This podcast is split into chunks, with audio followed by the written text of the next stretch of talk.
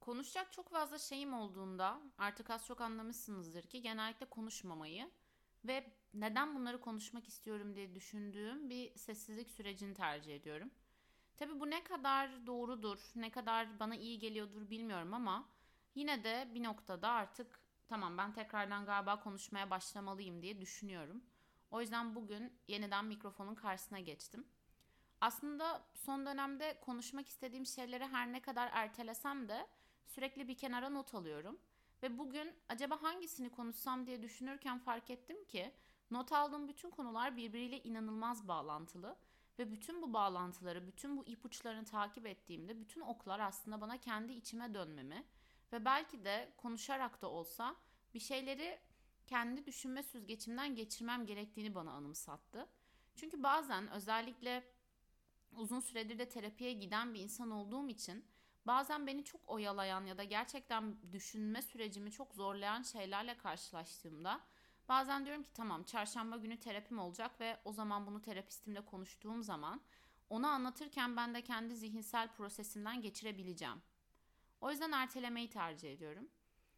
Ama benim için podcast de böyle bir noktaya yol açtığı için yani kendim bazen sadece düşünerek ya da sessizlik içinde toparlayamadığım o düşünceleri sizin karşınıza geçip size anlatırken aslında abi ben böyle mi düşünüyormuşum ya diye fark ettiğim için tekrardan aşina olduğum yere geldim. Bölüme başlamadan önce şöyle notlarıma bakıyordum ve şeyi fark ettim. Üç tane not almışım. Bir tanesi biriyle birlikte olmamak, insanın kendi başına olması. Bir tanesi her ne kadar bende olmasa da ister istemez hayatımdaki insanlarda olduğu için aslında bu eylemin ya da eylemsizliğin beni etkilediği o olacağı varsa olurculuk. Son olarak da hayatımızdaki bu küçücük kararların bile aslında ne kadar farklı yolculuklara yol açtığı. Ve bugün fark ediyorum ki bu üç konu da aslında birbiriyle inanılmaz derecede bağlantılı. Çünkü belki de şu an hayatımda spesifik bir insanın olmamasının ve kendi o bireysel ilişkime dönmemin yegane sebebi hayatımda olabilecek insanların sahip olduğu o boş vermişlik ya da ana bırakmışlık. Ama bu ana bırakmak bence kesinlikle şundan ayrılmalı. Hiçbir eylemde bulunmamak, hiçbir çaba sarf etmemek ya da insanın elindeki kartları karşısına alıp da ben gerçekten bunlarla ne yapabilirim? Gerçekten bu oyunu kazanacak mıyım? Kayıp mı edeceğim?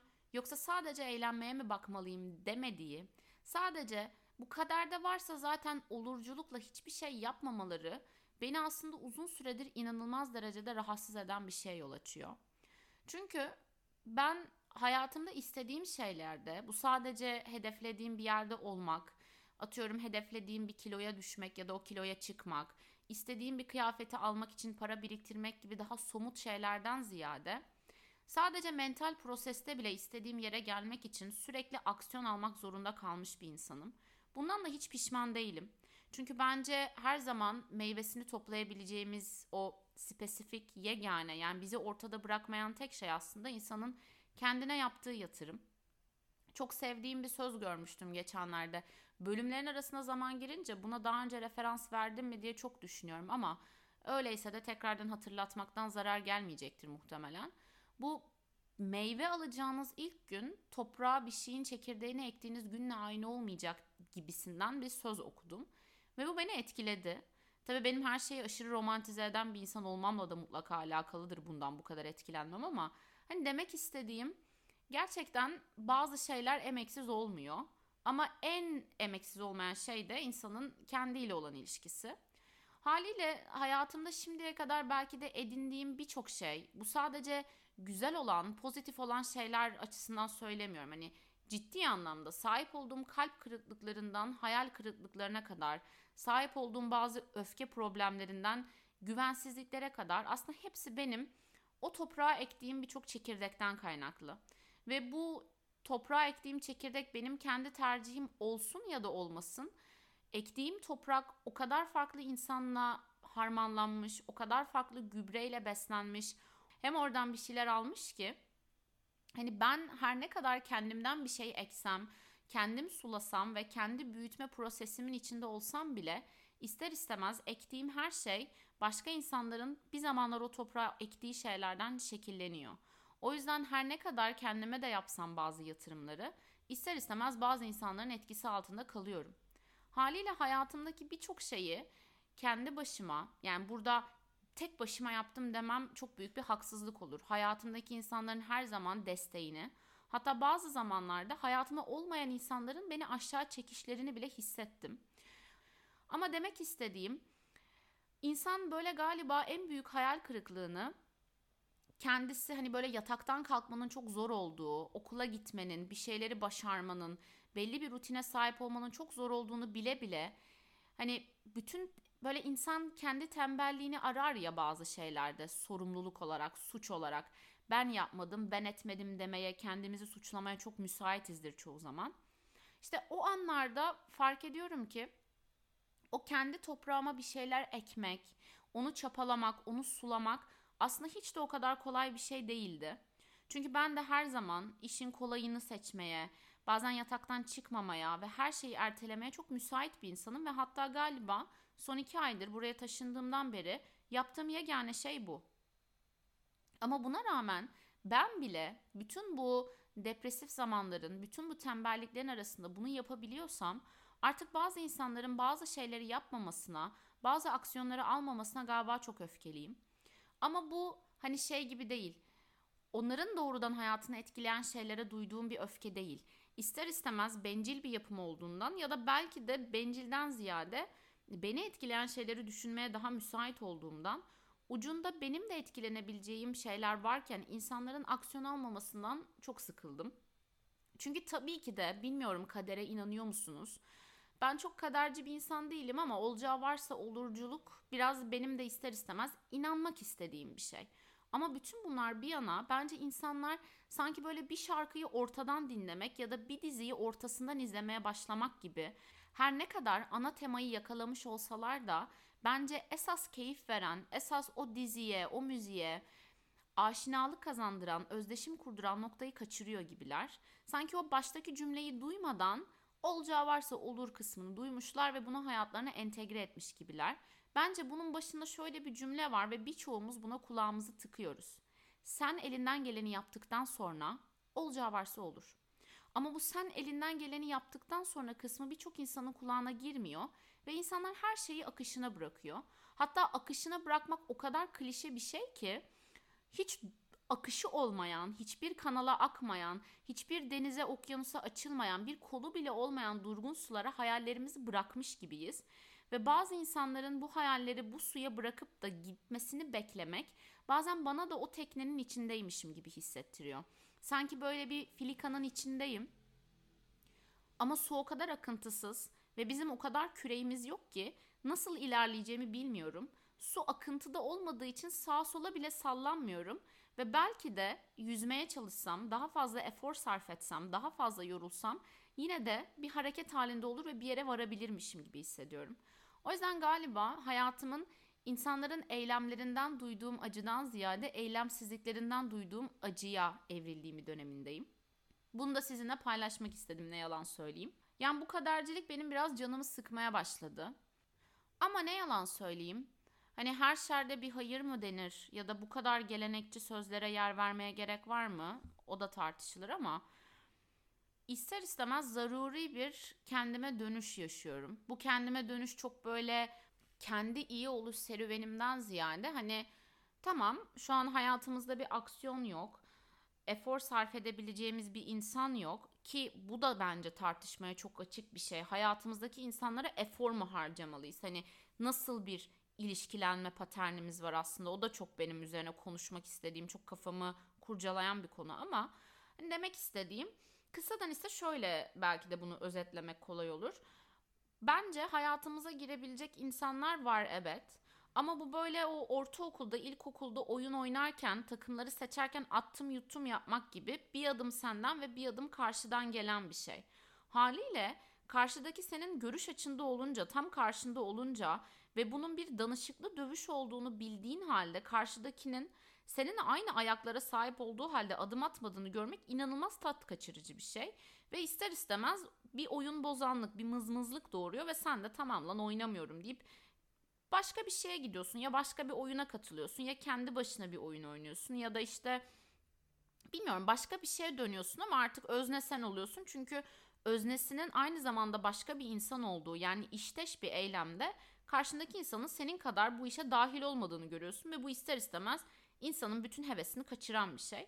İşte tam olarak oradayım. Artık bunu neye konumlandırırsanız konumlandırın. Yani romantik bir ilişkinin bir türlü bir açığa kavuşmaması olabilir. Bir arkadaşlıkta yaşanan bir problemin bir türlü böyle çözülmemesi ama o konuşmamaktan kaynaklı hiçbir şey yokmuş gibi yapma yapmacıklığı da olabilir. Hani hayatınızda ne olursa olsun bilmiyorum ama bunun çok özdeşim kurulabilecek, çok relatable bir konu olduğunu da düşünüyorum. O yüzden bence herkes maalesef ki hayatında bu tarz soru işaretlerine maruz kalmıştır. Haliyle her neyse daha ana kısmı biraz döneceğim. Daha giriş kısmındayız. Şimdi biraz gelişme kısmına dönüyorum. Kendimle çok zaman geçirmeye başladım. Ve ne yalan söyleyeyim. Çok özlediğim bir şey var ve bunun ne olduğunu bir türlü tarif edemiyorum. Kendimi evde hissetmiyorum bir noktam. Ama sanki böyle Aydın'a ya da İstanbul'a bir bilet alıp gitsem de evde hissedeceğimden çok emin değilim. Ve maalesef ki insanların şöyle bir tepkisi oluyor. Bir şeyi istediğiniz noktaya getirdiğinizde sanki artık üzülmeye hakkınız yokmuş gibi ne zaman duyduğum bu eve dair özlem ya da aidiyet hissine dair duyduğum özlemden bahsetsem şöyle bir cevap alıyorum. Almasam da artık bu cevabı alabilme ihtimalimden çok korkup duygularımı kendime saklıyorum. Simay İtalya'dasın. Simay istediğin yerdesin.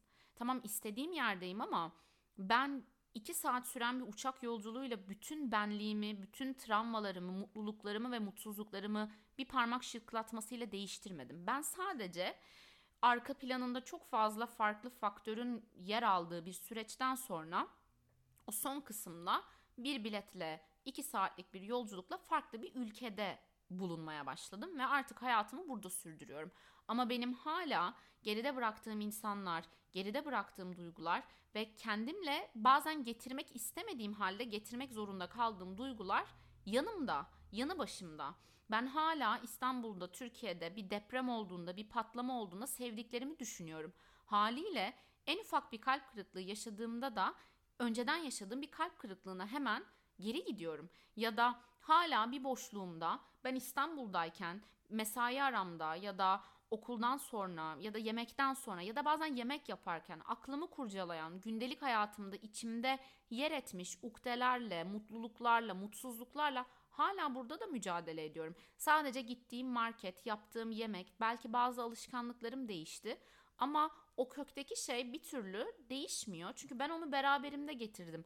Ama bunu bir türlü anlaşılmaz hissedeceğimi, anlaşılamayan bir insanmışım gibi hissedeceğimi düşündüğüm için doğru düzgün paylaşamıyorum insanlarla.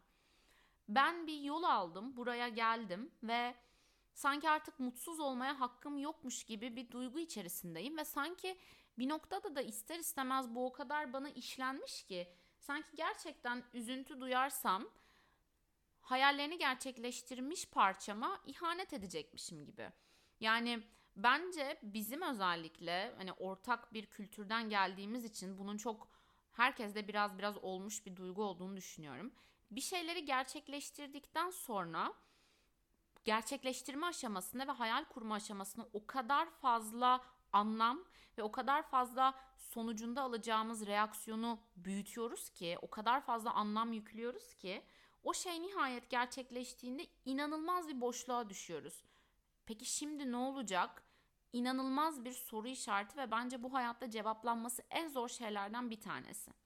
Haliyle böyle bir süreçte olmak, bir eve ait hissetmemek, bir evim yokmuş gibi hissetmek bana bu dünyada dönebileceğim ve kaçıp kaçıp sığınabileceğim tek bir şey olduğunu gösterdi gösterdi yine yeniden.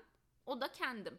Çünkü uzakta olmanın verdiği bir şey de sevdiklerinizi çok kaygılandırmak istemiyorsunuz anne ya ben çok özlüyorum sizi ve ne yapacağımı bilmiyorum demek istemiyorsunuz. Çünkü eğer ben anneme onu çok özlediğimi ve özlediğim için ağladığımı söylersem benimle yaşadığı bir mutsuzluğu ya da bir gün başlarına bir şey gelirse bunu paylaşmaya dair duyduğu endişe çok fazla olacak. Çünkü ya her şey yolundayken bile Simay bu kadar kafaya takıyorsa bunu çok kafaya takar. Ve aramızdaki iletişimi baltalamış olacağım ya da sürekli arkadaşlarıma onları ne kadar özlediğimi ve onlarsız ne kadar zorlandığımı söylersem mutlu oldukları anları belki ben üzülmeyeyim diye ya da üzüleceğimi düşünerek benimle paylaşmaktan uzaklaşacaklar. Haliyle bir şeylerin doğasını bozmaktan duyduğum korkudan dolayı o kadar fazla şey kendi içimde yaşamaya çalışıyorum ki gerçekten aslında çok zor bir süreçten geçiyormuşum gibi hissediyorum. Bir de dediğim gibi e, bu hayatımda şu an tamamen her ne kadar etrafımda insanlar da olsa, beni oyalayacak sorumluluklar da olsa çoğunlukla kendi başıma olmak, kendime dönmek ve bazen insanlarla konuşurken bile kendi zihinsel akışımın yaşadığım duyguların içinde debelendiğini hissetmek benim için biraz zorlayıcı. O yüzden bu tarz anlarda galiba bir türlü yapamadığım ve insanların çatır çatır yapabildiğine şahit olduğum bu olacağı varsa olurculuğu çok kıskanıyorum. Böyle kafamı kurcalayan ve bir türlü sonuçlandıramadığım birçok soruyu abi olacağı varsa olur ya bu kadar da kafa takmaya gerek yok deyip keşke sıfırlayabilsem ama yapamıyorum. İnanın çok istiyorum bir türlü yapamıyorum. Nasıl sonuçlanacak, ne zaman sonuçlanacak inanın onu da bilmiyorum. Bir gün olacağına inanıyorum sadece. Ama inanmakla birlikte bir şeyler yapmaya devam ediyorum. Ve belki de kendime yapabileceğim en büyük nankörlüklerden bir tanesini bu esnada yapıyorum. Bunu dillendirmek istiyorum çünkü siz yapmayın istiyorum. Çünkü gerçekten çok pür bir kötülük bence kendimize yaptığımız. Kendi gündelik yaşantımızda yaptığımız şeyleri o kadar normalleştiriyoruz ve aslında çaba gerektirmiyormuş gibi hissediyoruz ki bazen yataktan kalkmanın, düzenli terapiye gitmenin, hatta su içmenin, kendine yemek hazırlamanın, ne kadar depresif hissedersen hisset, buzdolabını açıp ağzına iki lokma bir şey koymanın, bazen duşa girmenin ne kadar aslında emek, efor ve duygusal bir yük taşıdığını çok göz ardı ediyoruz. Mesela ben gerçekten özellikle depresyonda olduğum süreçte duşa girmekten inanılmaz korkuyordum. Çünkü kendimi inanılmaz oyalamaya çalışıyordum. Yani şöyle söyleyeyim.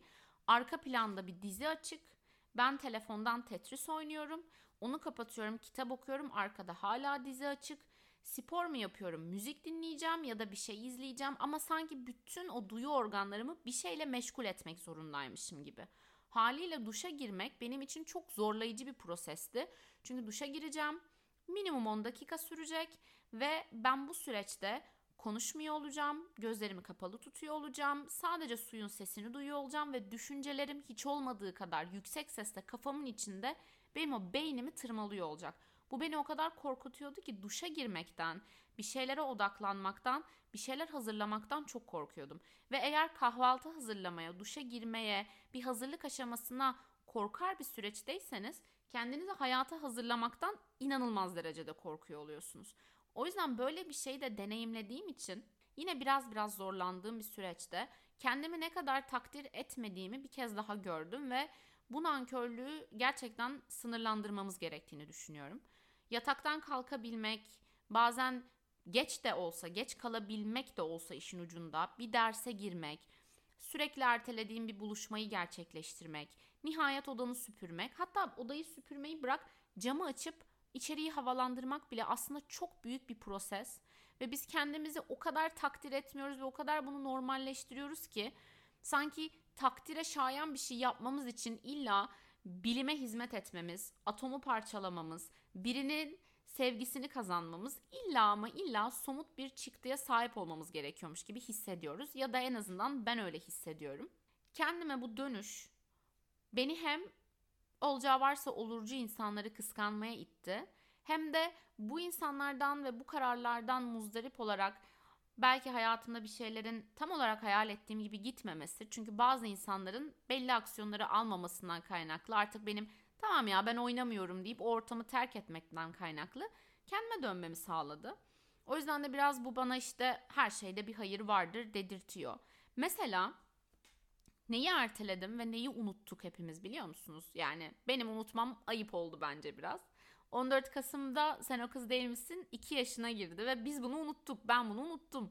Çünkü aklımın bir kenarındaydı ama kutlamaya hiç hazır hissetmedim o an. Çünkü bu da galiba biraz farklı bir büyüme prosesi. Bilmiyorum herkes de aynı değildir ama mesela ben büyüdükçe doğum günlerine çok fazla önem atfetmemeye başladım. Önceden çok büyük bir şeydi. Hatta hatırlarsanız bunu Sen o kız değil misin'in birinci yaşını kutladığımızda bundan bir sene önce söylemiştim. Önceden böyle kim ilk kutlayacak, kim ilk 00'da mesaj atacak, kim Facebook duvarına ilk yazacak, kimin doğum gününü en fazla insan kutlamış gibi çok böyle materyalist çıktılara bakardık bir şeyin değerini, kendi değerimizi ölçmek için. Bu büyüdükçe çok değişti bende.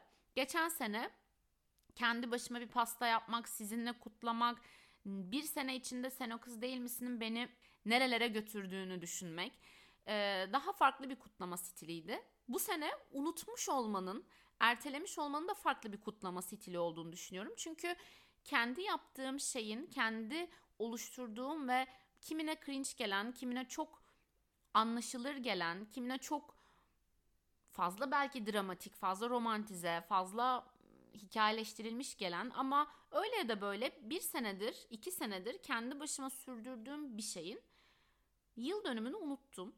Bunu ortaya çıkartan insanın problemleriyle mücadele ediyordum. Kendi problemlerimle mücadele ediyordum.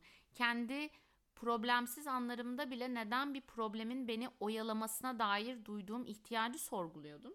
Aslında daha farklı bir kutlamanın içindeydim. Kendime bir sessizlik, bir mola ısmarlayarak aslında bunu kutladım. Her sene belki en sevdiğim işte pastayı ısmarlıyordum. Üzerine mum dikiyordum diyelim metaforik olarak. Bu sene kendime bir sessizlik, bir, bir sakinlik, bir şeyleri unutmuş olmayı ısmarladım galiba. Her şeyi doldurduğum zihnimden bir kez olsun her şeyi çıkartmayı ısmarladım ve yalan söylemeyeceğim. Bu beni çok da mutsuz etmedi açıkçası. Ve belki de bazı şeylerin geç de olsa kutlamasının ve belki de bazı şeylerin kutlaması geç de olsa kutladığın şey senin için değerliyse şayet ne kadar sürenin geçtiğini çok da bir önemi olmadığını fark ettirdi.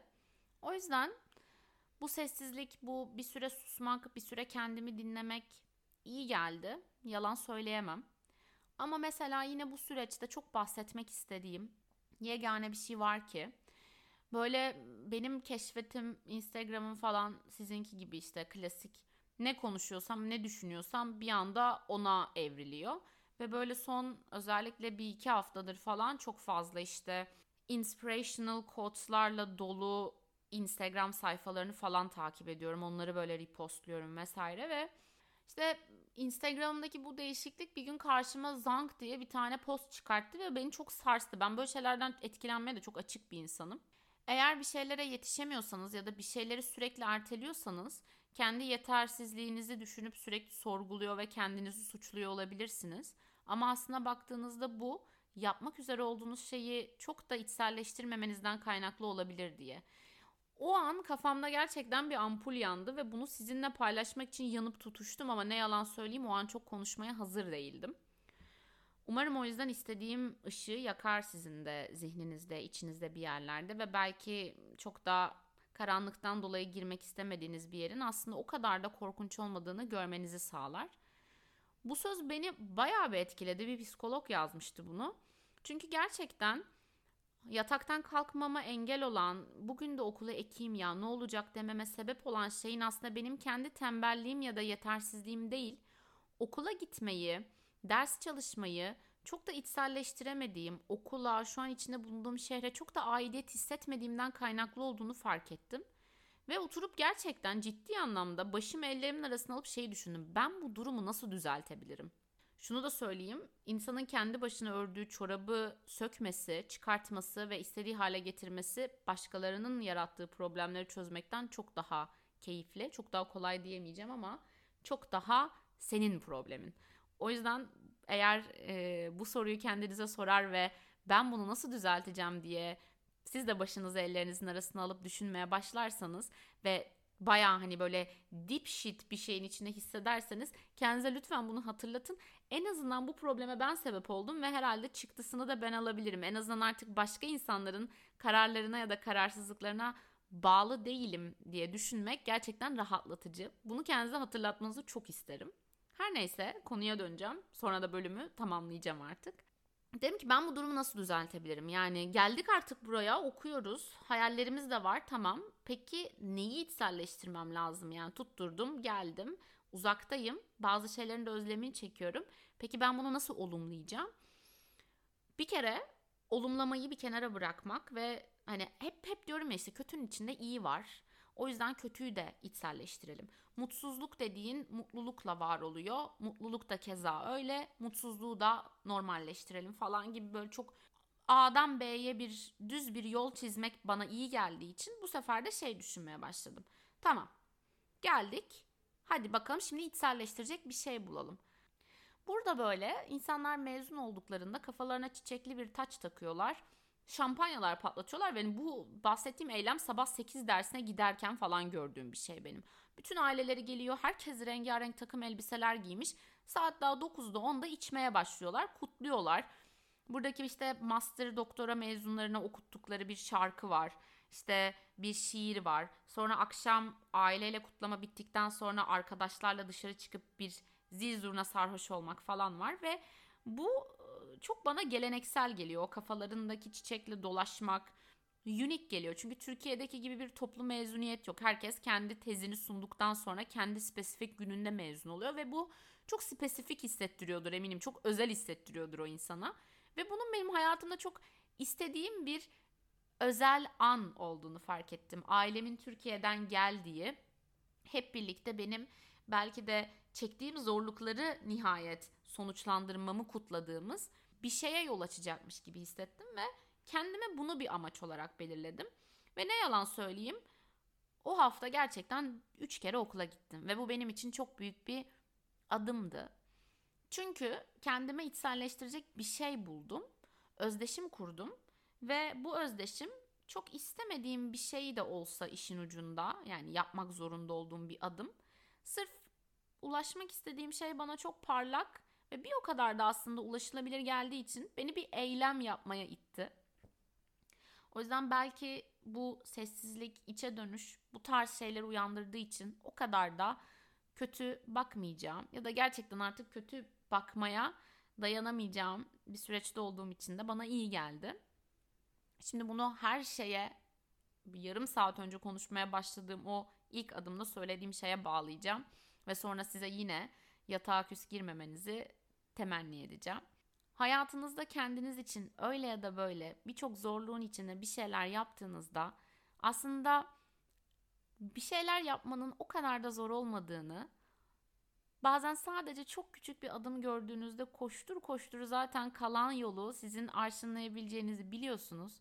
O yüzden hayatınızda bazı olursa olur ya işte atıyorum Simay hayatımda olacaksa olur zaten diye bıraktıklarını, sizin için çaba sarf etmediklerini, belki bir arkadaşlığı, bir ilişkiyi, bir iletişimi sürdürmediklerini görebilirsiniz. İşte o zamanlar gerçekten kendinize şunu sorun. Şunu söyleyin bence hatırlatın. Bilmiyorum çok da yaşam koçu değilim. Herhalde hayat tavsiyesi alınacak çok müthiş bir insan da değilim. Yaptığım hatalara bakarsak ama benimki biraz bence şöyle yapından ziyade ben ettim siz etmeyincilik. Ya da siz de edin. Konuşuruz ne olacak yani. Konuşulmayan şey mi var? Olacağı varsa olur tabii ki her şey. Ama onun başında elimden geleni yaptım diyebilen insanları hak ediyoruz hayatımızda. Çünkü kendimiz için her gün bunu yapıyoruz. Her gün hareket halindeyiz ve biz hareket etmeyi bıraksak da düşünmeye, biz düşünmeyi bıraksak da dünya dönmeye, haliyle ister istemez bir hareketin içinde kalmaya devam ediyoruz. O yüzden biz bunu yapabiliyorsak, dünya bunu milyarlarca yıldır yapabiliyorsa, birileri de galiba gerçekten isteseydi bizim için bir adım atardı. Bizi bir hayalin ortağı yapardı. O yüzden olacağı varsa olurların olmayacağı varmış o yüzden olmamışa evrildiği ve kendi değerimizi kendi içimize dönmek zorunda olmadan da anlayabileceğimiz çok daha umut dolu ve çok daha pozitif zamanlar diliyorum hepimiz için. Ama ben çok fazla böyle yükselmek için dibi görmek lazım, aydınlığa çıkmak için karanlıkta kalmak lazımcı bir insan değilim. Ama bir süredir çok gerçekten kendimi aşırı da aydınlıkta hissetmediğim, havanın benim duygusal durumumda oldukça kapalı olduğu döneminden yavaş yavaş camları açabildiğim bir noktasına evrildiğim için bunu gerçekten yürekten söylüyorum ki sırf kendi değerinizi anlamak ya da ne kadar çaba sarf ettiğinizi görmek gör, ne kadar çaba sarf ettiğinizi görmek için önce dibi görmenize kesinlikle ihtiyaç yok ve eğer bazı şeyler, bazı insanlar, bazı faktörler size kendi değerinizi fark ettirmek için sizi önce dibe çekiyorsa neden sizi dibe çekmek yerine sizinle birlikte yukarı çıkmadıklarını sorgulamak için bence çok iyi bir zaman. Böyle de bitireceğim galiba bölümü. Oldukça uzun. Gerçekten kendim bile nereden başladım da bu noktaya geldim bilmediğim ama harbiden de içinde olduğum durumu ancak bu karmaşayla özetleyebileceğim bir bölümdü. Umarım keyif almışsınızdır ve umarım siz de benim sizi özlediğim kadar beni dinlemeyi özlemişsinizdir. O zaman her zaman olduğu gibi umutsuzluğa alışmayın, yatağa küs girmeyin. Bir süre sonra tekrardan görüşeceğiz elbette. Kendinize çok iyi bakın.